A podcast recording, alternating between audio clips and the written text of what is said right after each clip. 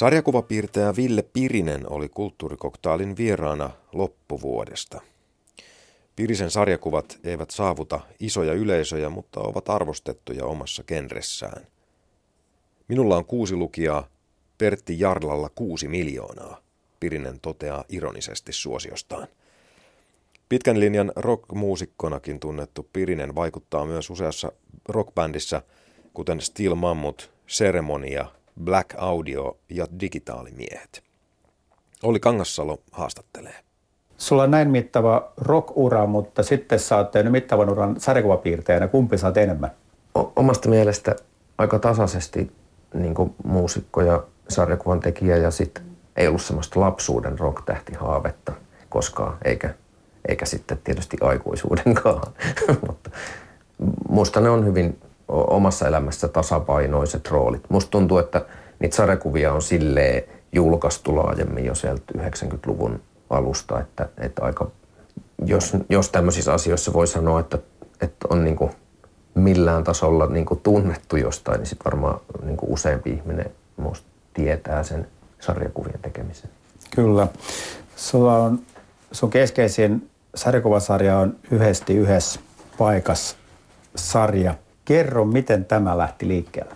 Se lähti liikkeelle sillä lailla, että mä, kuten kuka tahansa muukin, on aika paljon varmaan jossain niin kuin baaripöydissä tai muissa illanistujaisissa aina kertonut jotain juttuja, että yhdelle jätkälle kävi kerran sillä ja tollaan. Ja, ja sitten tota, mulla oli semmoinen yksi kakkajuttu, uimahallin lauteilla tapahtunut kakkajuttu, jonka olin kuullut siis ystävältäni nyt jo hyvin kauan kauan sitten, missä mies laittaa uimahallin saunassa molemmat jalat niskan taakse ja sitten sillä tulee kakka lauteille. Eli ei, ei sinänsä mikään niinku, äh, Shakespeare tämä itse tarina, mutta, mutta kuitenkin jotenkin semmoinen, että mä olin sit jankannut sitä monesti, monesti eri yhteyksissä, kertonut tyypeille ja yrittänyt myös tehdä, koska tein sarjakuvia jatkuvasti, niin ujuttaa sen johonkin käsikirjoitukseen jotenkin mukaan. Ja sitten siitä ei koskaan tullut mitään ennen kuin mä tajusin, että, että se on valmis se käsikirjoitus siinä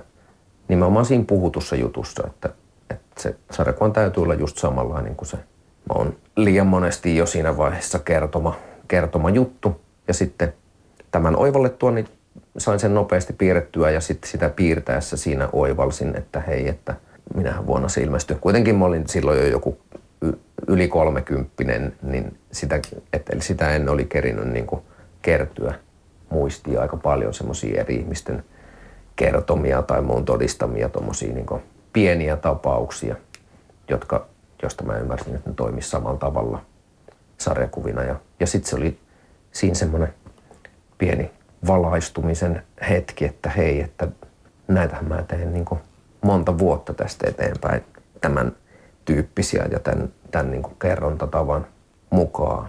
Sitten niitä on nyt tullut yhdeksän semmoista pikkukirjaa ja kymmenes on nyt tekeillä. Näistä tuntuu olevan aina ehkä sellainen niin kuin sokeraava inho pointti usein, että johtuuko se siitä, että näitä, näissä tarinoissa, joita kerrotaan toisille, että ne on niin kuin jollain tavalla hätkähdyttäviä, että ne on todella huomiota herättäviä tapauksia, että jos mies päästää kakan lauteelle, niin se on aika niin kuin huomiota herättävä juttu, että se on niin kuin sellainen kertomisen arvoinen juttu. Mm, joo, kyllä. Si- siitä se johtuu. Mä oon sit niin kuin koittanut ujuttaa sinne väliin, koska tykkään monenlaisista jutuista ja itse asiassa ehkä eniten vielä tykkään semmosista, niin kuin missä on edes minkäänlaista juttua, että se on vaan joku yksittäinen kommentti tai semmoinen hyvin ikään kuin mitätön tapahtuma elämässä, joita kuitenkin ihmiset myös kertoo tämmöisinä juttuina ja sitten ne saavuttaa niin kuin jonkun, jonkun niin kuin suuremman aseman, vaikka se oli hyvin semmoinen, semmoinen ohimenevä vilaus jossain. Mutta sitten tollaset nämä dramaattiset jutut, niin se johtuu siitä, että kun on vaikka semmoinen, jos se on se klassinen baarin pöydässä istuminen, missä juttuja kerrotaan, niin tavallaan siihen liittyy aina semmoinen ylittäminen tai ni, niin kuin, että kun joku kertoo, se olisi varmaan niin kuin jonkun, jonkun suuremman psykologisen tutkimuksen aihe, että miksi esimerkiksi kakkajutut on niin yleisiä ihmisten kertomana muit, mun kokemuksen mukaan ihan niin kuin, tavallaan ei tarvitse olla mitkään muusikkopiirit tai, tai vaan ka- kaikilla riittää niitä. Niin, tota, niin, niin se kuitenkin liittyy se, että kun joku kertoo kakkajutun, niin joku muistaa jonkun vähän ikään kuin kauheamman kakkajutun tai, tai sokeeraavamman. Niin sen takia niitä kertyy niin paljon.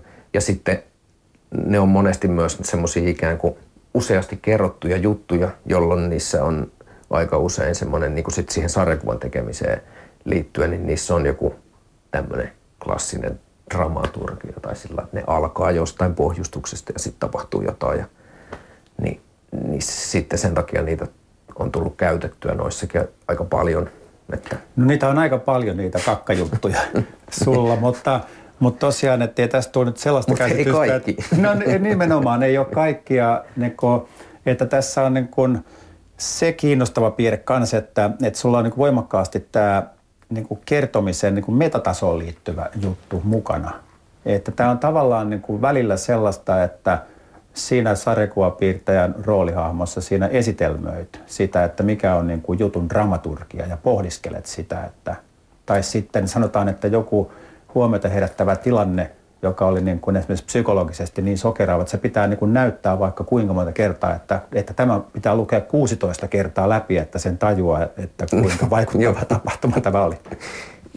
Joo, eli siinä toivottavasti pohjimmiltaan, niin kuin tässä, tässä sarjakuvasarjassa, niin on, on paljon enemmän sitten ehkä mun mielestä ja toivottavasti se sitten tulee esiin niissä jutuissakin, niin että siinä on niin kuin enemmän kysymys siitä, että millaisia tarinoita ihmiset kertoo ja m- miksi niitä kerrotaan ja millaisia tarinat on suullisesti kerrotut tarinat kuin, niin kuin pel- pelkistä kakkajutuista.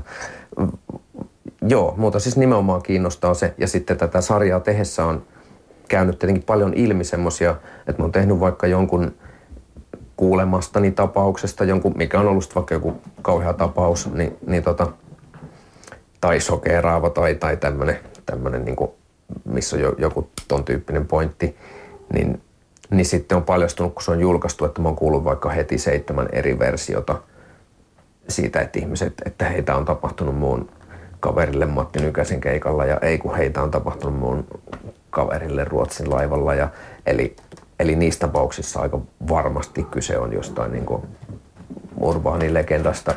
Ja sitten niissä, vaikka ne perustuu tosi tapahtumiin, niin tavallaan siinä koitetaan koko ajan välillä myös huomautella, että nämä ehkä ei välttämättä ole millään tasolla totta.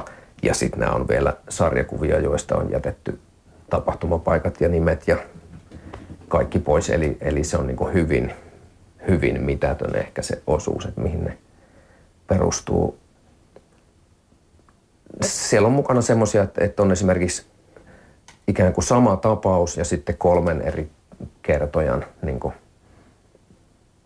versiot siitä ja niin kuin miten, miten eri tavalla ihan niin kuin saman piirin ihmiset sit vaikka muistaa jonkun tai lisäilee muistissaan tai jättää pois jotain, jotain tarinoista. Että se on ehkä niin kuin, muuta siellä pohjalla kiinnostaa ihan tälleen niin kuin, mikä se nyt olisi, vähän niin kuin jopa, no ei todellakaan mitään tiedettä, mutta vähän niin kuin tieteellisestä näkökulmastakin semmoinen. Ja sitten ihan he, henkilökohtaisesti, että miksi, miksi, tykkää, jos, miksi tykkää tarinoista ja miksi, miksi tuntuu, että maailma niin kuin, suorastaan pitkälti ehkä ihmisten maailma niin kuin rakentuu enemmän kuin semmoisesta jostain todellisesta havainnosta, että tässä on paperia, tässä on pöytä, niin, niin sitten sit musta jotenkin tuntuu, että mun ja varmaan aika yleistikin ihmisten aivot niin kuin vaatii siihen jonkun semmoisen, semmoisen, että mistä tämä pöytä tuli ja mistä tämä paperi, jonkun semmoisen, että tarinat liittyy jotenkin siihen, miten havainnoimme elämää, ehkä. Mm. Aika syvälliseksi. Yksi tästä havainnoinnista ja versioinnista oli esimerkkinä sellainen sun piirtämä tarina, missä kaksi miestä ryyppää metsämökissä ja sitten alkaa tapahtua tosi groteskeja onnettomuuksia, että toinen kompastuu pöydän kulmaan, lyö silmän ja silmä irtoaa. Ja sitten siitä on niin kuin eri versioita, että oliko se niin kuin puukolla silmään. Ja niin. Joo, joo se, se on nimenomaan tämmöinen juttu, jonka olen kuullut monesti ja jota on kertonut sit itsekin eteenpäin. Ja, ja sitten sit siinä tarinassa palataan siihen, siihen kertojaan, joka on kertonut sen ikään kuin eka kerran mulle, joka on myöskin jo niin kuin toisen käden kertoja, eli varsinaisesti ehkä mitään tämmöistä ei, ei tapahtunut. Jotkut varmaan ryyppäs jossain Lapissa ja sitten sit, sit sattui jotain. Ja sitten on kolmas, kolmas kertoja, joka on jostain syystä niin kuin kertonut sen ikään kuin paljon tehokkaammin sen jutun. Siinä on siis tapaus, missä ihminen putoaa parvelta ja sen poski osuu pöydän kulmaan ja naaman luut menee ikävästi, ikävästi hajalle, niin sitten, sitten yksi, yksi kertoja oli niin kuin lisännyt siihen semmoisen ihan käsittämättömän yht, y, niin kuin yksityiskohdan, että siinä pöydällä oli jostain syystä puukko sillai terä ylöspäin pystyssä ja, ja sitten se tyyppi putosi siihen puukkoon ja sen silmä irtos, mikä on jo heti tälleen kuunneltuna vähän semmoinen, jos joku kertoo tämmöisen jutun, että en tollain voinut mitenkään, mitenkään käydä, mutta sitten tämän kertojan mielessä kuitenkin, koska sitä oli itse kertonut, niin se oli tavallaan muuttunut ihan niin kuin uskottavaksi osaksi sitä, sitä samaa ker- kerrottua tarinaa, mikä on kans muun muassa jännä piirre tarinoissa.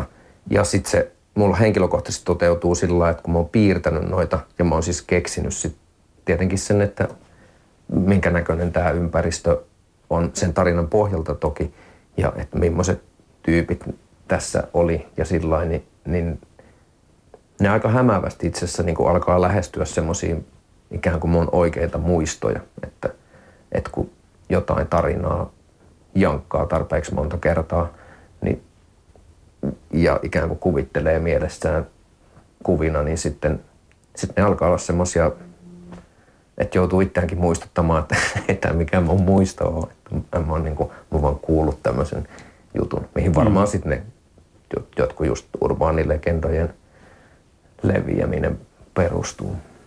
No sitten näissä on sosiaalihistoriaa tavallaan tuommoista, että tuli mieleen se yksi sun sarjakuva, jossa oli tota, kaksi poikaa saa, on, on tota, joku, jotkut juhlat kotona ja sitten saa V H S-kameran lahjaksi ja menee sitten niin kuin innoissaan kaksi teinipoikaa kuvailemaan sitten yläkertaan ja siellä sitten kuvaillaan sitä sun tätä hassuja ilmeitä ja sitten lopulta päädytään kuvaamaan isän pornolehtivaraston tota, pornolehtiä.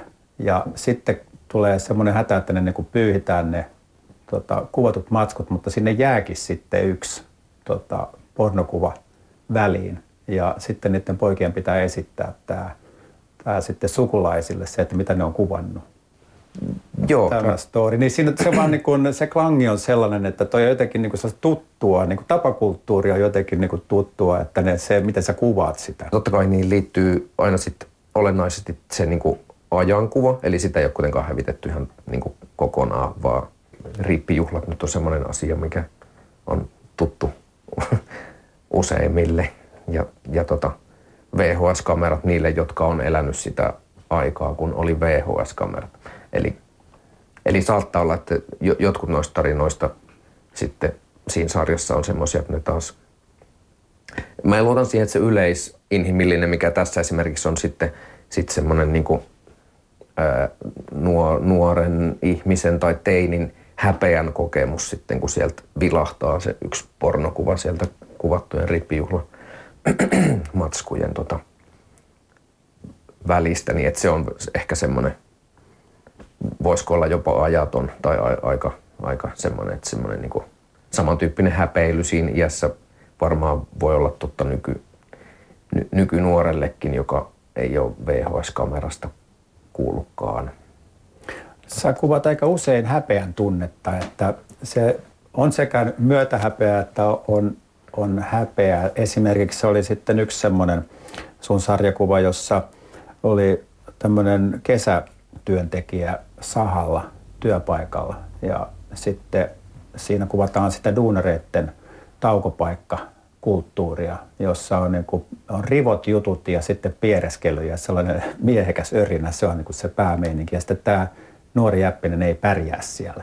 Että kun se yrittää sitten kerran sitten pierasta, niin tulee semmoinen epämiehekäs pieru ja se on niin kuin se suuri häpeä. Ja sitten sä lopetat sen sarjakuvan sillä tavalla, että ei kannata yrittää piereskellä kuin äijä. Eli se, niin se, tässä on niin tavallaan sain opettavaisen tarinan kaava, mutta sitten se itse opetus on tällainen parodia.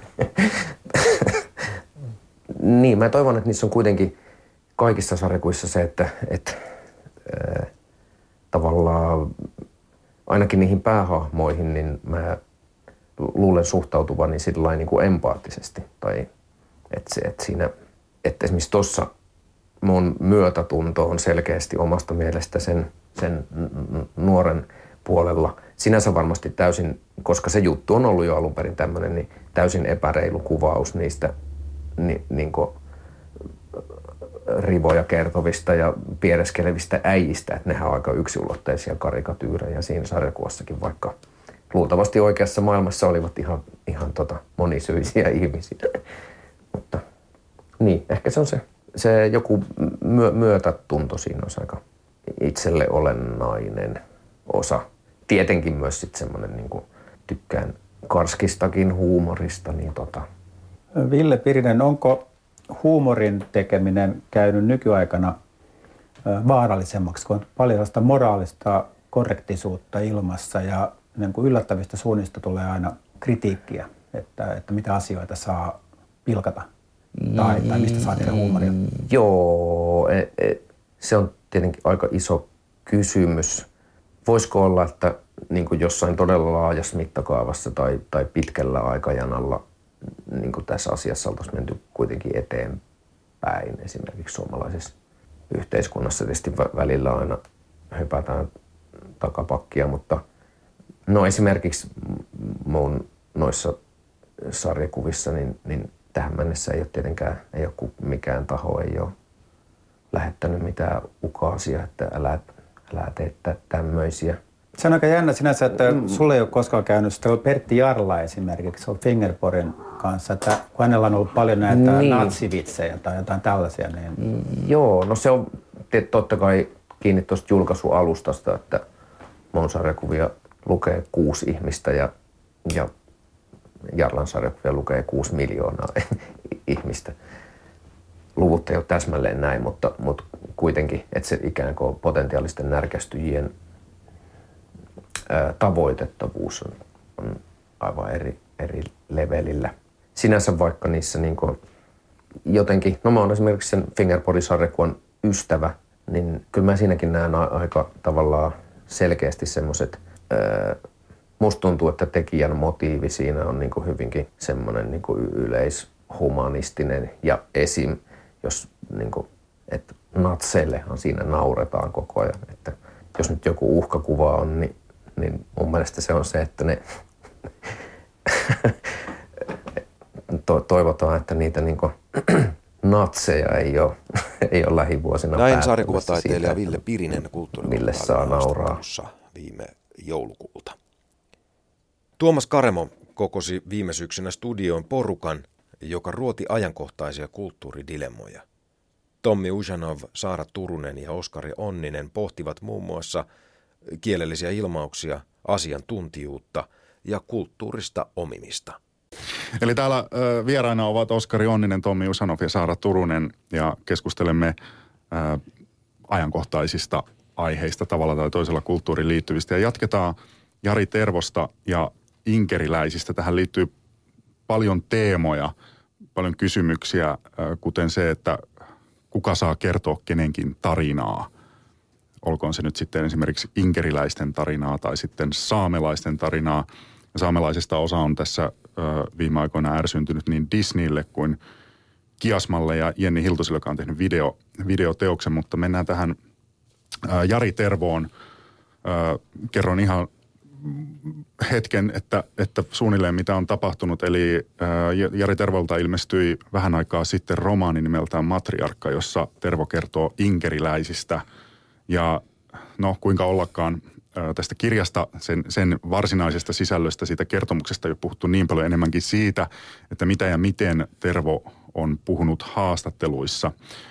Helsingin Sanomien haastattelussa Tervo puhui siitä, että hän oli havainnut itsessään autistisia piirteitä perehdyttyään Simon Baron-Cohen, joka on siis koomikko Sacha Baron-Cohenin serkku, niin hänen autismitutkimuksiin. Ja siinä otsikossa oli näin, että kirjailija Jari Tervo epäilee, että suomalaiset ovat autistisempia kuin muut, ja se selittää myös suomalaisten rasisti, rasismia. Ja äh, Iltalehdessä Olli Ainola äh, kirjoitti näkökulmakolumnin äh, otsikolla "Poliitikko Jari Tervo puhuu puuta heinää". Äh, Jari Tervo ratsastaa inkeriläisten kärsimyksellä, hän on aikamme satusetä Topelius. Ja, ja tässä ihan muutama sitaatti tästä Ainolan kolumnista. "Inkeriläisten tragedia on Tervon keppihevonen, jolla hän tekee härskisti politiikkaa. Tunteita kuohuttaen Tervo haluaa muuttaa Suomen maahanmuuttopolitiikan. Hän vaatii lempeämpää, inhimillisempää politiikkaa. Ö, kirjailija Tervossa on aineksia Suomen Kiplingiksi. Väkisin pitää löytää meillekin valkoisen miehen taakka. Hän on ainakin aikamme Topelius ja jatkaa satusetien pitkää perinnettä." Eli miten tässä on oikein käynyt, niin kuin mä oon ajatellut viime vuosina Jari Tervosta, että hän on yksi tämän maan kovimpia antirasisteja, ja nyt tää, tätä asetelmaa käännetään ihan toistepäin yhtäkkiä, että hän on, on rasisti.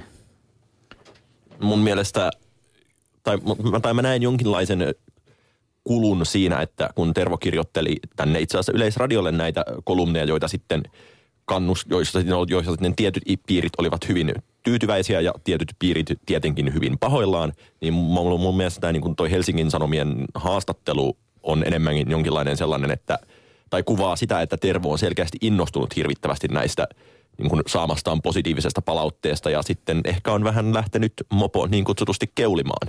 Millä tavalla? Siis mun mielestä tämä autismikommentti oli niin kuin läpeensä päätön. Se, että jos se viittaa onkin niin kuin ei mitenkään erityisen arvostettuun tutkimukseen ja sitten heittää tällaisen niin kuin väitteen siitä, että, hmm, että kyllä me varmaan suomalaiset ollaan autisteja, että siksihän me ollaan rasisteja. Niin tavallaan mä en tiedä, että palveleeko tollainen Tervon toiminta hirvittävästi sitä niin kuin, tai rasismin vastustamista lopulta. Niin siis kyllähän se tutkimus on itse ihan arvostettu, että se on niin kutsuttua valtavirtatiedettä. Mutta se, se vaan kaapattiin, kaapattiin keppihevoseksi masentamankin tutulla tavalla. Ja, ja tässä, tässä mun mielestäni on kysymys siitä, että on sanottu, on sanottu asioita provokatiivisia, tietoisesti provokatiivisia asioita pelkän provosoimisen vuoksi, jolloin ne ovat kääntyneet itseään vastaan.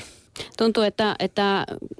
Että joo, siis todellakin noin, että niinku provo, jos provosoi, niin yleensä se aiheuttaa provosoitumista, mutta tota, niinku jotenkin tuntuu myös, että monilta osin just tämä keskustelu on mennyt niinku oikeasti vaan niinku kieleen, just siihen, että et miten kieltä saa käyttää, että tavallaan just kun miettii sitä, että mikä sen Tervon niinku pahin rikos tässä oli tai silleen, niin sitä alkaa olla enää vaikea hahmottaa, tuossa on niin monta eri, eri niinku lankaa, mutta siis okei, se on tosi tuomittavaa, että se rinnasti niin kuin jotenkin autismin ja, ja rasismin ja sitten ehkä myös sen, että, että puhuttiin tällaisesta kansanluonteesta, joka on tosi vaikea, mikä se on tai onko sitä olemassa. Mutta sitten toisaalta, jos me nyt ollaan ihan rehellisiä, niin kuitenkin voidaan ehkä myöntää, että autistisana on myös semmoinen, mitä aika monet viljelee arkisessa keskustelussa ihan tuosta vaan, että tavallaan niin, monesti mu, musta niin kuin tuntuu nykyisin, että, että meillä on semmoinen kulttuuri, joka keskittyy tosi paljon kieleen ja, ja, ja tosi paljon puhutaan siitä, että niistä sanoista jotenkin,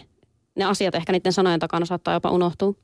Ja, ja, niin, kuin, ja niin kuin tällaisissa kyökkipsykologisissa selityksissäkin on niin kuin muotivirtauksia, jotka tulevat ja menevät, koska autismista puhutaan niin kuin ihan oikeasti olemassa olevana lääketieteellisenä sairaustilana niin paljon ja on, on totta kai hyvä, että siitä puhutaan, niin sen tutkimus etenee ja niin edelleen.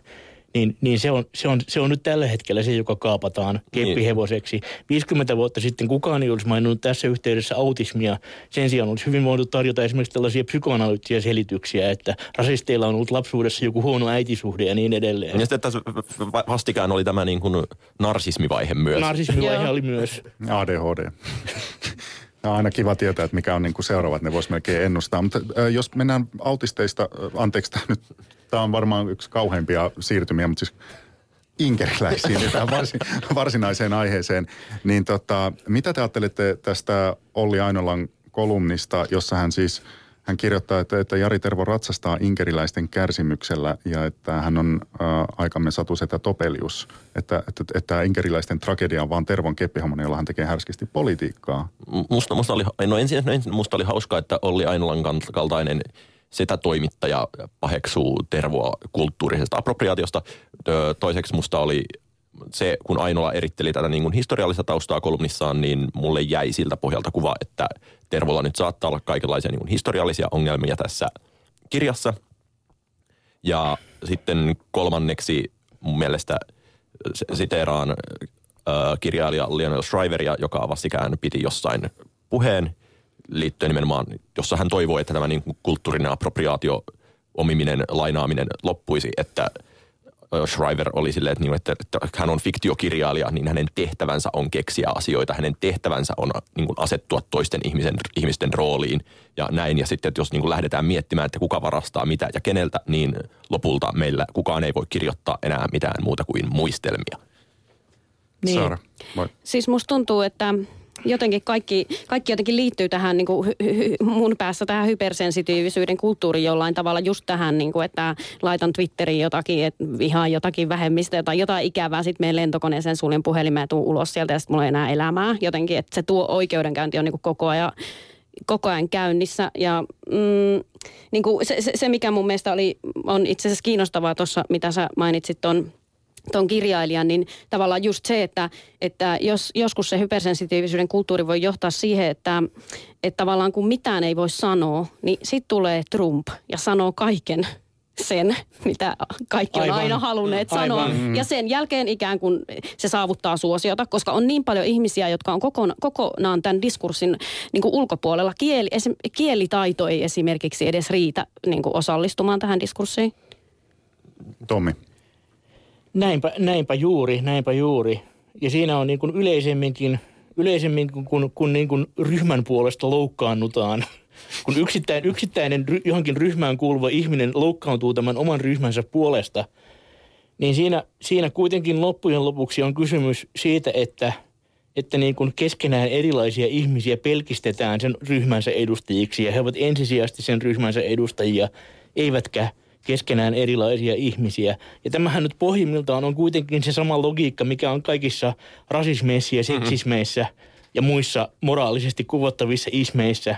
Että ihminen ei saa olla se ihminen, joka hän on, vaan hän on ensisijaisesti, ensisijaisesti nainen tai ensisijaisesti kiinalainen tai ensisijaisesti mi- milloin mikäkin. Minusta se Shriverin kommentti oli siinä mielessä hyvä, että se oli tällainen filosofinen niin kutsuttu reductio ad absurdum. Eli Ää. viedään se argumentti niin äärimmäiseksi, että lopulta niin kuin ei voi kirjoittaa muuta kuin yksilötasolla. Kyllä, että, että niin. kaikki, kaikki, kaikki ihmiset edustavat kyllä omaa ryhmäänsä, mutta sen ryhmän jäsenmäärä on se yksi, eli se ihminen itse. Niin ja siis se tavallaan Äh, siinä Shriverin kommentissa nimenomaan oli tämmöinen, niin kuin, se vaan osoitti, että tuo logiikka on kestämättömällä pohjalla, että niin kuin, jos rajat varmasti voidaan vetää jotenkin järkevästi, mutta jos niin kuin, rajoja aletaan, tai ra, aletaan mennä rajojen vetämisen kannalta li, liian sensitiivisiksi, niin sit oikeasti voidaan olla tuossa tilanteessa, paitsi ei siis tietenkään olla, mutta niin kuin, kuten Tommi sanoi. Mm. Mutta musta tuntuu, että jotenkin toi kulttuurisen omimisen keskustelu on kuitenkin niinku tullut nyt jäädäkseen. Että tavallaan se on semmoinen keskustelu myös, mitä esimerkiksi vaikka taiteilijana ei voi enää ohittaa, että se, se nyt on vaan täällä. Ja sitten siinä on musta kans just tosi paljon eroja, että, että ikään kuin, että niinku, vaikka esimerkiksi nämä saamelaiset, jotka pahastu siitä Kiasmassa olevasta teoksesta, niin se on musta kauhean eri asia kuin vaikka toi, että toinen valkoinen heteromies pahastuu jonkun vähemmistön puolesta ikään kuin, että se, se, silloin se ehkä menee jo liian pitkälle, mutta samaan aikaan mä oon sitä mieltä, että, että monesti ehkä kuitenkin meidän on pakko niinku kuunnella jotain sellaisia viestejä, kuin mitä esimerkiksi noi saamelaiset nuoret halus ehkä välittää tuossa. Mitä mieltä te olette siis tästä kysymyksestä, että tämmöinen tämä on muuten mielenkiintoinen jo tämä, tämä sana, että se on kulttuurista omimista. Niin, että, että niin kuin Oskari sanoi, että viittasit tota tekstiin, että se pitäisi, niin kuin, niin kuin, jos mä nyt ymmärsin oikein, että pitäisi niin kuin lopettaa keskustelu siitä kulttuurisen omimisen teemasta, jos vai vedinkö nyt liikaa no, suoraksi? Mun, mun mielestä siitä on ehkä ihan aiheellista keskustella, mutta niin kuin tämmöinen niin kuin loukkaantumiskulttuuri siihen liittyen on ehkä ongelmallista. Ja mun mielestä niin kuin on validi huomautus, jos niin kuin Jari Tervo tai kuka tahansa kuvaa jotenkin niin kuin huonosti jotain vähemmistöä tavallaan, että se ei niin kuin liity mitenkään esimerkiksi tosiasioihin. Niin, toi on hyvä, hyvä pointti ikään kuin, että jos kuvataan jotain niin kuin vähemmistöä, niin miten? Siinäkin on niin paljon eroja. No, mulla, mulla tuli mieleen ystäväni Inkeri Koskinen, joka on filosofian tutkija Helsingin yliopistossa, jonka, jonka erikoistumisala on, on nimenomaan filosofian piirissä tutkia tällaista esimerkiksi alkuperäiskansojen, alkuperäiskansojen ja jonkun valtaväestön kanssakäymistä tieteellisen tutkimuksen alueella. On tällaisia o- käytännön ongelmia niin kutsutulla kentällä, kun tehdään tiedettä, esimerkiksi arkeologista tutkimusta, joka osoittaa, että jotkut myytit jostain alkuperäiskansan esihistoriasta ei kirjaimellisesti pidä paikkaansa, että näitä ja näitä asioita, jotka ovat sellainen yhdistävä myytti, niin kuin suomalaisille esimerkiksi Kalevala, ei ole kirjaimellisesti tapahtunut jossain esihistoriassa, vaan ne ovat ikään kuin kaunokirjallisuuteen rinnastuva asia. Ja sitten on tällaista keskustelua, ja siellä voi, voi, voi joutua niin kuin tiukkoihin, tiukkoihinkin paikkoihin välillä, kun pitää ylläpitää sellaista tasapainoa tämän näkemyksen ja sitten sen näkemyksen välillä, että ne myytit kuitenkin ovat niin kuin kulttuuriperintönä hirvittävän arvokkaita ja suojelemisen arvoisia ja jopa niin kuin juhlistamisen arvoisia. Kun siellä sitten alkuperäiskansan piirissä on sekä ihmisiä, jotka loukkaantuvat, loukkaan, loukkaantuvat ja jotka sitten eivät loukkaannu. Ja sit, niin heidän välinenkin tasapaino täytyy sitten säilyttää. Ja, ja, ja tässä, tässä, tosiaan, tässä tosiaan on kysymys tästä kulttuurisen omimisen teemasta niin kuin hyvin niin kuin käytännönläheisillä alueilla, esimerkiksi, esimerkiksi juuri tieteellistä tutkimusta tehtäessä, jotka, jotka sitten ei, ei ehkä välity sen, sen teeman saamaan mediajulkisuuteen kovinkaan hyvin, ja jotka sitten antavat ehkä ymmärtää, että, että se teema on paljon niin kuin yksioikoisempi ja mustavalkoisempi kuin se onkaan. Ää, tästä vielä tästä Tervon tapauksesta, tämmöinen blogikirjoitus, jonka on kirjoittanut Veikka Lahtinen, niin mä luen siitä pienen pätkän. Hän, siis Tervo, ottaa oikeudekseen kertoa muiden tarinan, mutta suhtautuu negatiivisesti ajatukseen, että noilla muilla voisi olla jotain sanottavaa tarinan sisältöön. Helsingin Sanomien haastattelusta ei käy ilmi, onko Tervo ollenkaan kuullut inkeriläisiä heidän koettelemuksistaan. Lähdeaineistoksi hän mainitsee ainoastaan kirjalliset lähteet. Onko toisten kokemuksia kunnioitettu? Kirjailijana hänellä on sananvapaus, mutta tapa, jolla hän asettaa sanansa, herättää kysymyksiä. Onko inkeriläisten tarina parhaiten kerrottu silloin, kun kirjailija saa rauhassa kuvitella? Miltä tämä kuulosti? No se kuulostaa täsmälleen siltä, jonka kirjailija Shriver kauniisti murskasi. Että tavallaan, että jos, että jos voidaan ajatella, että fiktiokirjailijan tehtävä on luoda hahmoja ja niin kuin kuvitella itseään tietynlaisiin rooleihin, niin oletan, että Tervo on tehnyt myös sellaista, ja niin kuin, mä en, mä en niin kuin allekirjoita missään nimessä tätä ajatusta, että niin kuin, ö, ikään kuin se, että Tervo kertoo jonkun tarinan, olisi sitten niin kuin heiltä pois. Näin sanoo Oskari Onninen, entä Saara Turunen? Öö, no just mä en voi ihan hirveän niin kuin tarkasti just kommentoida, koska mä en ole lukenut tota kirjaa. Tavallaan kun se just, että miten sä tartut jonkun vähemmistön tarinaan, se on niin ole- oleellista siinä, että miten. Mutta sitten öö, samaan aikaan mä oon kyllä, siis se itsehän mun mielestä Helsingin Sanomissa sanoi, että kirjan kirjoittaminen ei ole ryhmätyötä. Mm. Ja kyllä mun täytyy tossakaan just niin kuin yhtyä, yhtyä sen mielipiteeseen tai siis sille, että e, e, niin kuin fiktio on myös eri asia kuin tietokirjallisuus, että et sä voi kuunnella jo niinku, ei, ei, ei fiktiokirjoittaja voi vaatia siitä tilille, että se ei ole haastatellut kaikkia maailman niin, ihmisiä. Samalla tavalla itse asiassa samainen Shriver myös huomautti siitä, että niin fiktiohan on lähtökohtaisesti feikkiä ja on niin järjetöntä peräänkuuluttaa fiktiolta jonkinlaista autenttisuutta. Niin ja lopulta mä ajattelen, että fiktio on jotenkin sellaista, että sä et voi lopulta tavoittaa kenenkään kokemusta. Sä et voi tavoittaa tummaihoisen ihmisen kokemusta, et eläimen, et miehen, et naisen, et edes itse. Omaa kokemustasi. Omaakaan kokemusta ei voi tavoittaa. Juuri näin.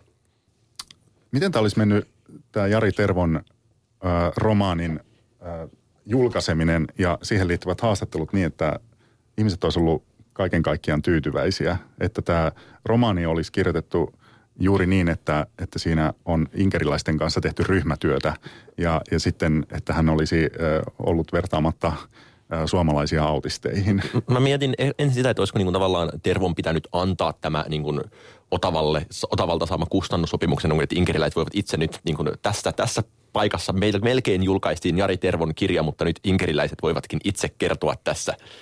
Niin kirjan, kirjan oli, kirjoittajan olisi pitänyt ensinnäkin olla itse inkeriläistaustainen ja sitten sen kirjan olisi pitänyt keskittyä niin kuin paljon niin kuin, paljon niin kuin, paljon niin kuin läheisemmin zoomata nimenomaan siihen kärsimyspuoleen inkeriläisten historiassa. Eh, ehkä niin kuin, jos, jos inkeriläistä olisi kirjoitettu sellainen kirja, jonka suhde Inkeriin ja Inkerin historiaan on sama kuin vaikka, niin kuin, vaikka niin kuin Sofi Oks, Sofi Oksasen puhdistuksen suhde Viron historiaan, niin ehkä sitten, sitten se olisi ollut se, mitä on odotettu.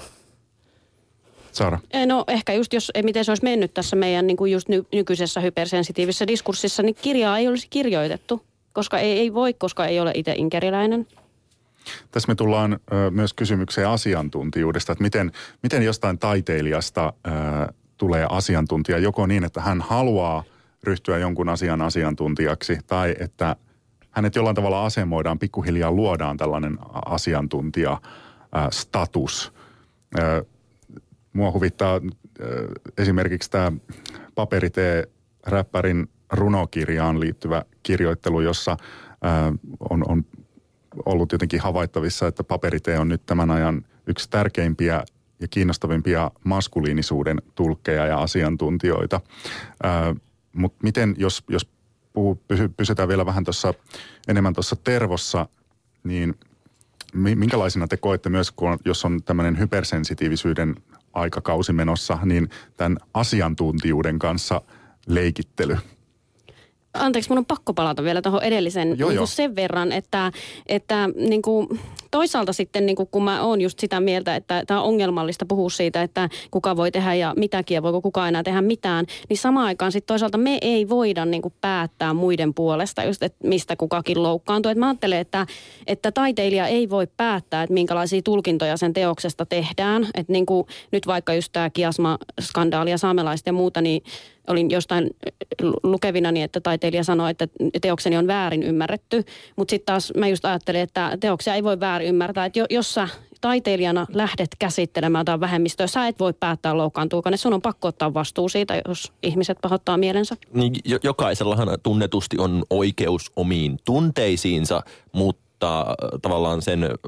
Tai mä mietin, että onko niin kuin tämä mennyt liian pitkälle, että, kaikki, että kuinka paljon se, että ihmisestä tuntuu pahalta, noteerataan sitten niin kuin tavallaan, mm, että se, että ihmisestä tuntuu pahalta, niin kuinka usein se on sitten jo niin kuin välittömässä, että apua nyt sitten aletaan pyytämään anteeksi ja tavallaan se niin kuin, siihen semmoisen niin kuin tunnepuuroon on hirveän helppo hukuttaa kaikki se varsinainen analyysi siitä, että, niin kuin, että onkohan tässä nyt toimittu millä tavalla vai eikö tässä ole. Ja tavallaan, että niin kuin, sitten joku loukkaantuu, sitten joku pyytää anteeksi, että niin kuin seuraavana niin, päivänä sama uusiksi. Mutta joo, kyllä. Mutta sitten mun mielestä oli esimerkiksi tosi kiinnostavaa ton, ton Kiasma-jutun yhteydessä, että yleensä sen loukkaantumisen takana on myös jotain muuta. Ja sit sitäkin voi olla kiinnostava niin kuin kuunnella. Että nimenomaan just itse asiassa Ylen uutisissa taisi olla kuin artikkeli, jossa, jossa saamelaiset nuoret itse avasi tätä, että mitä tämän loukkaantumisen ta- taustalla on. Että niin kuin tavallaan sen taustalla on se, että niitä isävanhemmat ei voinut puhua niiden omaa kieltä. Ne on joutunut häpeä niiden kulttuuria. Sitten esimerkiksi siellä oli sellainen kiinnostava pointti, jonka se mainitsi, että vaikka suomalaisissa historiankirjoissa ei ole oikeastaan meidän omasta alkuperäiskansasta puhuta lähes ollenkaan. Ja tähän mä kiinnitin huomioon, koska ei ole tosiaankaan niinku tullut vastaan. Tai siis, että mun mielestä aina se, että joku leimataan loukkaantujaksi, niin sitten samalla kuitenkin voitaisiin myös kuunnella, että miksi se on loukkaantunut, mitä asiaa sillä on. Sillä on ehkä jotain asiaa. Ja vaan siis nimenomaan tämä on juuri se pointti, että sen niin kuin loukkaantumisen sijaan tulisi keskittyä siihen niin kuin asiaan, mikä siinä on, ja arvioida se sen asian kannalta, ei sen kannalta, että onko tässä nyt loukkaannuttu vai ei ole loukkaannuttu. Kyllä. Siis äh, viittaat Saara tähän, tässä, tällä Kiasmalla äh, tähän äh, siis äh, Jenni Hiltosen tanssivideoon, niinkö, jossa siis on ää, sa, tämmöiseen feikkisaame-pukuun sonnustautunut ää, tanssimassa tällä tällainen kuin erottisesti provosoiden tverkkaamassa. Ja siitä siis, ää, että Kiasma on ostanut sen teoksen kokoelmiinsa, niin tämä on siis se, se juttu. Joo, kyllä. Kiitos kun pohjustit. Joo, ei mitään. Tota, ää, me, mä olin al- alkamassa puhua tästä asiantuntijuudesta, mutta katosko tämä pointti nyt ihan... On, onko se kiinnostava, että miten esimerkiksi Tervo on yhtäkkiä jotenkin tahtomattaan tai tahtoen inkeriläisyyden asiantuntija siis, tai rasismin siis asiantuntija? Tämä rasismin asiantuntijuushan tai on se Tervon varsinainen asiantuntijuus, ja joka näkyy näissä niin kuin hänen kolumneissaan, joka nyt hän näkyy esimerkiksi Helsingin Sanomien haastattelussa ja on näkynyt itse asiassa muutamassa muissakin Tervo-haastattelussa, jotka on lukenut, ja tavallaan itseni fiksummat ihmiset ovat toistelleet jatkuvasti sitä, että niin kuin nykyajassa on hirvittävän helppo olla asiantuntija, että se käytännössä riittää, että sä niin kuin julistaudut mieskuvan asiantuntijaksi tai sosiaalisen median asiantuntijaksi tai infosodan asiantuntijaksi. Ja sitten yhtäkkiä sua kuunnellaan, jos todetaan vakavasti. Ja niin kun, siinä jää hirvittävän usein käy silleen, että niin kun tällä asiantuntijaksi itsensä julistaneella ihmisellä, niin sillä ei välttämättä ole niin kun erityistä substanssia siinä asiassa sitten kuitenkaan. Niin, mä olen, olen kirjoittanut asiantuntijuus, suomen kielen asiantuntija-sanasta aikoinaan kirjassani Suuri kaalihuijaus. Ja päätynyt lopulta siihen tulokseen, että se olisi tarkoituksenmukaisinta ymmärtää äärikirjaimellisesti, että asiantuntija on ihminen, joka tuntee asian, siis sen asian, joka kulloinkin on keskustelussa puheena. Siis sama, samassa, samassa mielessä kuin postin kantaja on henkilö, joka kantaa postia, tai liikunnan opettaja on henkilö, joka opettaa liikuntaa. Ja, ja niin kuin... Tämä tarkoittaa toisaalta, toisaalta, toisaalta tätä, mitä Oskari sanoi, että asiantuntijoina esiintyy jatkuvasti ja asiantuntijoina kutsutaan jatkuvasti esiintymään ihmisiä, jotka eivät tämän määritelmän mukaan ole asiantuntijoita. Mutta tässä on myöskin tällainen positiivinen puoli, että jos asiantuntijuus määritellään näin, niin, se, niin, niin siihen ei ole mitään muodollisia pätevyysvaatimuksia esimerkiksi akateemisten saavutusten saralla, vaan niin kuin hyvinkin maallikkopohjalta voi lukea itsensä asiantuntijaksi, jos osaa lukea oikeita paikkansa pitäviä tiedonlähteitä. Näin sanoi Tommi Uschanov. Saara Turunen, onko sulla ö, ohjaajana, kirjailijana ollut, ollut tämmöistä, että sut taiteilijana on yhtäkkiä laitettu jonkunlaiseksi asiantuntijaksi? Joo, mä just ehkä itse just koen tämän enemmän, niin ei, ei niinkään päin, että esimerkiksi mä en ikinä julistautuisi minkään asia, asiantuntijaksi, koska mulla on koko sellainen olo, että mä en tiedä mistään mitään, mutta mulla on sellainen olo, että täälläkin mä nyt vaan on, mut on kutsuttu tänne puhuu Hilarysta ja Trumpista, niin kuin tavallaan, että et, ehkä enemmänkin niin, että sut ikään kuin sulle annetaan se positio, sut... Tuntuuko susta, kun sä teit tämän tavallisuuden A V:n, että tavallaan kohteliko media sua sitten silloin jonkinlaisena tavallisuuden asiantuntijana? No joo, ehkä se on just silleen, että tavallaan kun tekee jonkun taideteoksen, niin sitten sen ma- maailman kautta sua pyydetään siitä asiasta enemmän kommentoimaan. Ja niin joo, toi on nyt tavallaan mä oon huomannut, että mun edellisten teosten kohdalla mut on kutsuttu useammin kommentoimaan niin kuin naisasiaa, ehkä just ja feminismiä silleen, ja sitten nyt se on vähän muuttunut se painotus. Miten sä oot kokenut sen silloin aluksi? No aluksi just, mm, se oli musta tosi hämmentävää, koska silloin kun mä olin kirjoittanut mun ekan näytelmän Pupu Tytön, niin mä ö, en ollut varmaan oikeastaan ollenkaan ajatellut feministisesti, että sit yhtäkkiä se oli tosi hämmentävää, mutta, mutta sitten toisaalta mulle se oli, mulle se oli niinku luonteva positio, mulle se oli kiinnostavaa, koska sitten se, että sitä manttelia sysittiin, niin mä kiinnostuin myös ehkä naisnäkökulmasta ja feminismistä ja, ja rupesin ottaa selvää ja se rikastutti mun elämää. Millä tavalla? No en mä tiedä, siis ehkä mä tulin tietoisemmaksi niin kuin jotenkin myös si- niistä asioista, mistä mä teen taidetta. Et mä olin kyllä tehnyt taidetta, joka, liitt- taidetta, joka liittyy niin kuin kokemukseen, joka nousee varmaan sukupuolesta, mutta sitten toisaalta mä olin tehnyt sitä kauhean niin kuin tietämättä siitä isosta kehyksestä ikään kuin. Palataan vielä Tommi Uschanov, Oskari Onninen ja Saara Turunen tähän tota, loukkaantumisen kehään ja, ja saamelaisiin. Saamelaiset on siis olleet parissakin yhteydessä esillä, niin kuin tässä on käynyt ilmi. Ja toinen on se, että ö, Disney ö, on, on mitä ilmeisimmin valmistelemassa Frozen-nimisestä elokuvasta jatko-osaa. Ovat käyneet ö, tutustumassa saamelaiseen kulttuuriin ö, Siida-nimisessä museossa, joka esittelee saamelaista, saamelaista elämää ja saamelaista kulttuuria. Ja, ja museon amanuenssi sanoo Helsingin Sanomien haastattelussa, että ei saamelainen kulttuuri ole jotakin, jonka voi vain ottaa ja tehdä sillä rahaa. Ja, ja sitten toinen ö, uutinen tai, tai tapaus on tämä siis, johon on jo viitattu Jenni Hiltosen vuonna kaksituhattakaksitoista tekemä ö, videoteos, ö, joka herätti vastalauseita jo silloin, kun se valmistui. Eli siitä on keskusteltu monissa blogeissa, Helsingin Sanomissa, yleisosastoilla, Yle Uutisissa ja sosiaalisessa mediassa. Ja hiljattain joukko saamelaisia nuoria järjesti Kiasmassa hiljaisen mielenosoituksen tämän teoksen äärellä. Ja kun Kiasma ää, tämän teoksen osti, niin siis siitä ää, nousi joidenkin saamelaisten keskuudessa ää, meteliä. Ja museo totesi, että tässä teoksessa ei ole kyse saamelaisuudesta ja että Kiasma ei missään tapauksessa anna siunausta alkuperäiskansojen taiteen hyväksikäytölle. Minkälaisena te olette nähneet tämän ö, saamelaiset loukkaantuminen ja kulttuurinen omiminen teeman? Oskari Onninen. Mm, mun mielestä tähän Disney-asiaan, mun mielestä se oli Ylen tai Helsingin Sanomien haastattelu, jossa joku niin kuin näistä saamelaisten asiamiehistä oli sitten esitti, että nimenomaan, että oli, oli tämä kommentti, että, niin kuin, että ei voi noin vain toisten kulttuurilla tehdä rahaa.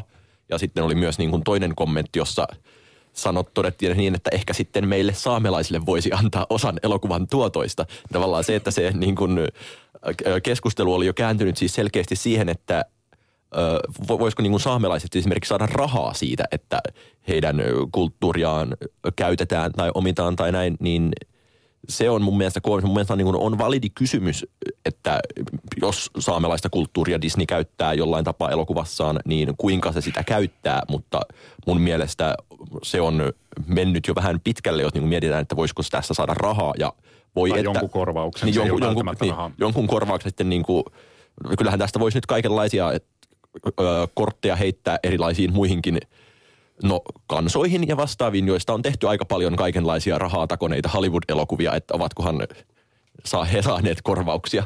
Mutta toi on niinku noin kaksi aika erilaista myös niinku diskurssia, teosta ja noin, mutta ö, siis samaan aikaan kuitenkin tuossa on niinku se, että... että tavallaan, kun, koska just tämä raha on niin kuin musta oleellinen tuon Disneyn kohdalla, koska kun puhutaan niin kuin produktioista, jotka tuottaa sitä rahaa ihan älyttömästi, enemmän kuin mikään mm. niin kuin viihdebisneksessä, niin sitten kuitenkin sit esimerkiksi Norjan valtio, vaikka luin, niin kuin on kiitollinen siitä, että tämä on nyt lisännyt turismia ja tulee lisää turismia sinne alueelle ja riha, lisää rah, rahaa valtiolle.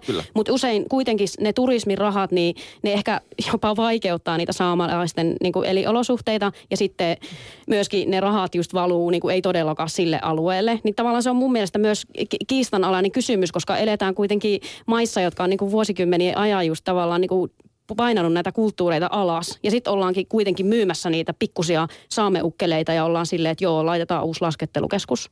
Joo, ja siis olisiko se jopa ollut Visit Finland vai joku niin kuin tämmöinen merkittävä suomalainen matkailutaho, joka on joitain vuosia sitten niin kuin sekoillut näiden saamenpukumainosten kanssa oikein urakalla?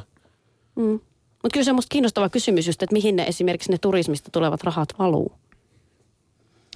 No mä ajauduin, ajauduin, ajauduin pois ajattelemasta tätä saamelaisen kulttuurin erityistapausta ja rupesin niin kuin ajattelemaan, huomasin yhtäkkiä ajattelevani kaikkia niitä upeita ihmiskunnan yhteistä kulttuuriperintöä hienoimmillaan edustavia taideteoksia, joita vuosisatojen varrella on syntynyt nimenomaan kahden eri kulttuurin luvattomasta sekoittamisesta keskenään tavalla, joka nykyään on poliittisesti epäkorrektia. Jos, jos, niin kuin, jos niin kuin Claude Debussy ei olisi Pariisissa viime toissa vuosisadan vaihteessa kuullut indonesialaista gamelan musiikkia, niin meiltä olisi jäänyt kuulematta iso osa hänen hienoista impressionistisista sävellyksistään ja Jos, jos, niin kuin, jos niin kuin Yhdysvaltain mustan väestön kulttuuria ei olisi annettu valkoisen väestön omia viisikymmentä kuusikymmentä vuotta sitten, niin meiltä olisi paljon hienoa rockmusiikkia kuulematta ja niin edelleen. Ja täytyy myöskin, me voimme tehdä tällaisen utilitaristisen vaan, jossa toisessa vaakakupissa on niin kuin alkuperäiskansan loukkaantuneisuuden tunne heidän kulttuurinsa luvattomasta käytöstä, mutta siellä toisessa kupissa on sitten oltava paitsi esimerkiksi suuryhtiöiden rahan tahkominen, niin myöskin se esteettinen mielihyvä, jota nämä taideteokset sitten tuottavat niiden yleisölle. Ja se on, se on, se on ehkä niin kuin, se on ehkä niin kuin yksi, yksi, yksi joka, joka jää tässä pika, pika, pika, lyhyissä pikareaktioista koostuvassa sosiaalisen median ja konventionaalisenkin median keskusteluissa usein sivuun. Niin, jolloin ollaan taas sen kysymyksen äärellä, että ehkä olennaisempaa ei ole se käytetäänkö, vaan se kuinka käytetään. Ja niin kuin tämä Jenni Hiltosen teos nyt ilmeisesti, niin kuin, ehkä siinä on ongelma ollut siinä, että sitä on käytetty kyseenalaisella tavalla, vaikka niin kuin mä tavallaan ymmärrän... Käytetty ainakin, mitä? Siis käytetään saamenpukua kyseenalaisella tavalla, vaikka mä tavallaan ymmärrän ainakin sen Kiasman tiedotuksen pohjalta, että mihin tässä on pyritty. Mutta sitten se, se, se on, menee tilanteeseen, jossa ei ole oikeita eikä vääriä vastauksia. Mm, ja niin, siis toi on oleellista just, että miten käytetään, mutta just jos ajattelee vaikka jotain tämmöistä valtavaa niin kuin Disney-tuotantoa, niin sitten jotenkin tuntuu, niin kuin, että niillä on niin paljon resursseja, niillä ei ole mitään hävittävää. Et en mä usko, että ne just häviäisi siinä hirveästi, että ne esimerkiksi just oikeasti tarkasti kuuntelisi, että minkälainen se kulttuuri on ja ottaisi selvää ja ottaisi vaikka mukaan niin kuin niitä taiteilijoita. Ja tämä oli musta myös kiinnostavaa, että sitä leffaa ei ole esim. Käännetty saamen kielellä. Mikähän tässä olisi sitten, jos, jos tämä on jossittelua, mutta Disney antaisi korvauksen saamelaisille. Mikä se olisi, että se olisi sopiva? Jos, jos Disney tekee elokuvan, jossa saamelaisia hahmoja on mukana ja saamelaista kulttuuria. Ehkä heiltä itseltään pitäisi niinku kysyä, että mikä se voisi olla. Ja sitten kun monesti, niinku, se on varmaan rikkaus kaikille, että kaikki saa tietää, että tällainen upea kulttuuri on olemassa, mutta sitten harva ehkä saa just tietää niitä niinku verisiä taustoja, mitä siellä on. Että tavallaan voisiko myös jotenkin puhua totta myös siitä, mitä on tapahtunut. Disney mä... menee Ankkalinnaan ja menee Roisena Roopeankan rohasäiliöön ja ottaa siellä säiliön nurkasta sellaisen pullean pussin, jossa on sellaisia keltaisia kultakolikoita ja antaa sen saamelaisille. Tutkija Pia Nuorkam Lapin yliopistosta sanoi, että tämä voisi olla myös jokin koulutusohjelma tai jotain työllistävää. Niin, mä näkisin, että se, jos Disney hoitaa asian hyvin, niin tavallaan sillähän voisi olla hirvittävä vaikutus esimerkiksi tämän niin kuin I L O-säädöksen ratifioimiseen tai vastaavan. Mm. Että niin kuin se, että näkisin, että se mitä, parasta, mitä Disney pystyisi, tai ei, ei ehkä pystyisi, mutta voisi pystyä tekemään, on se, että se auttaisi saamelaisen asemaa, niin kuin poliittista asemaa esimerkiksi niin, Disney Suomessa. Var- missä Disney on, niin kuin... varmaan on paitsi kaiken muun asiantuntijoita, niin myöskin lobbauksen asiantuntijoita. Niin. Tuo oli siinä mielessä hyvin, hyvin asiankuuluva pointti. Puhutaan lopuksi Oskari Onninen, Tommi Uschanov ja Saara äh, Turunen äh, suomen kielestä mu- muutamista sanoista, ellei, ellei ole saamelaisiin tai tähän teemaan vielä jotain. Ei näköjään. Ähm, eli sanasta tyyliin lähdetään siitä. Äh, Helsingin Sanomissa oli haastattelussa Erkki Lyytikäinen. Tämä on muuten huolestuttavaa, että kaikki mun esimerkit on melkein Helsingin Sanomista, että ihan näköjään mä en lue mitään muuta kuin sitä. Mutta hän on tutkinut uutuuskirjassaan muuttuvan kielen ilmauksia. Yksi, yksi on tämä sana tyyliin, josta jutussa sanotaan ärsyttävän ihastuttavana uutuusilmauksena. Uutuus? Tom, to, to, Tommi sanoi, onko tämä, onko tämä tota, ihastuttava uutuusilmaus, tämä, tämä tyyliin? No. Ei, Jotain. ei. Se on mielenkiintoista, mielenkiintoista tosiaan, että Erkki Lyytikäinen on yksi Suomen, yksi Suomen ansioituneimpia nimenomaan suomen kielen tutkijoita, ja hän, hänellä oli tällainen ihan faktuaalisesti väärä käsitys, että, että tämän tyyliin sanan nykyinen käyttö, jossa se, jossa se pistetään lausekkeessa pääsanan eteen, niin kuin sanotaan, sanotaan että T V-sarjoja tyyliin Simpsonit tai poliitikkoja tyyliin Hillary Clinton, niin että se olisi vaan niin kuin parikymmentä tai korkeintaan kolmekymmentä vuotta vanha, niin kuin hän sanoo sen sekä siinä haastattelussa että sitten siinä kirjassaan, jossa se haastattelu oli tehty. Niin mulla, mulla on nimetä esimerkkejä, niin kuin jopa varhaisimmat esimerkit, joita olen löytänyt, on vähän yli viidenkymmenen vuoden takaa. Sano joku. No, no, no siellä, se, no siis, no siis silloin, silloin, no Siellä oli, siellä, oli, siellä oli esimerkiksi autollisessa auton koeajo, jossa sanottiin, että, että tässä, autossa, tässä, tässä autossa on, on vaihdekeppi näin ja näin, tyyliin Renault neljä. Käytättekö te, Oskari ja Saara, tyyliin sanaa silloin, kun te kirjoitatte? En mä usko kirjoittaessani, mutta puhuessa kyllä ehkä sitten sitäkin enemmän. Samoin. Kun, kun luin tämän haastattelun, niin kun luin sitten tuoreeltaan tämän esseen Lyytikäisen kirjasta, niin tarkistin, tar- ot, ot, otin, otin, otin tietokoneeni kiintolevyltä kansion, jossa ovat omat kirjoitukseni noin vuodesta kaksituhatta eteenpäin, niin jouduin katsomaan, niin kun, että olenko minä itse käyttänyt tätä sanaa millä tavalla. Ja olin käyttänyt sitä monilla sellaisilla tavoilla, että olin itse täysin unohtanut sen. Onko tämä semmoinen sana tämä... Että, että on lihonut tyyliin kaksikymmentä kiloa, semmoinen, että aina kun sen on sanonut, niin tekee mieli läimästä itse, että miksi mä sanon noin, että toi idioottimaisen kuulun. Ei, ei se ole yhtään niin paha kuin esimerkiksi niinku tai tavallaan. Ei, niinku ja tavallaan ihan mun, mun mielestä ihan yhtä, siis mikään noista ei itse asiassa ärsytä mua ollenkaan. Mua ärsyttää tavallaan. Jos mulla on joku ykkösärsytyksen lähde, se on tavallaan. Ja tää on tällaista itsesyytöksissä kieriskelyä osaksi, koska se on mulla itselläni sellainen... hirvittävän paha maneeri. En voi kuunnella, en voi kuunnella omaa puhettani niin kuin esimerkiksi radio-ohjelmassa kovinkaan monta minuuttia peräkkäin, koska sieltä tulee aina se tavallaan. Ja jos joku kuuntelee, jos, jos, jos joku kuuntelee, mun täytyy itseni varmaan Areenasta mennä kuuntelemaan tämän ohjelman ja laskea, että monta kertaa olen, monta kertaa olen tahattomasti tämän tunnin aikana sanonut tavallaan. Mutta tälleen toimittajana täytesanoihin suhtautuu yllättävän pakkomielteisesti sen vuoksi, että kun joutuu viikoittain kuuntelemaan tuntitolkulla omaa puhettaan, kun purkaa haastattelunauhoja, niin tavallaan silloin toivoisi, Sanoit että puhuisi, silloin toivoo, että puhuisi mahdollisimman puhdasta ja kaunista ja jopa kirjakielistä suomen kieltä, jota olisi sit mukava kuunnella. Mun, mun on aina tehnyt mieli ampua itteni kahdella aseella vähintään silloin, kun mä oon mennyt sanomaan vaikka, että äh, halusin Veskun haastatteluun, koska Vesku. Sitten myös some-sanan käyttö on, on jotenkin Ää, jollain tavalla mun mielestä hirveän vaivaannuttavaa. Mitähän niitä voisi olla vielä mä, muita, jolloin tekisi todella mieli niin kuin vetää dynamiittia mä, päälle. Mä luovutin itteni suhteen, kun mä muistan, että oli joku sellainen lista joskus vuosia sitten jossain lehdessä, että nämä ovat ärsyttävimmät ilmaisut. Ja niiden joukossa oli siis tervehdys mortsulaari. Ja siinä vaiheessa, kun mä huomasin, että mä olin itse alkanut käyttää mortsulaaria, mä olin vaan silleen, että okei. Okay. Joo, siis, mä, mä, oon, mä oon nähnyt vastaavan listan, joka on kyllä niin varmasti lisännyt esimerkiksi jaksuhalin käyttöä tosi eksponentiaalisesti. Mikä se on? Siis halataan toista, jotta hän jaksaisi ja pärjäisi, jos on ollut esimerkiksi rankkaa. Ja jaksuhalissa siis X, niin kuin okei. Ja sitten nyt mä muistin tämän siis, että kun linkataan vaikka Twitterissä uutinen, niin siinä ei ole mainittu mitään varsinaista niin syytä. Tämä. tämä. Ikään kuin semmoisena state, statement. entä, entä mansplain? Suosin, Miks? harrastan.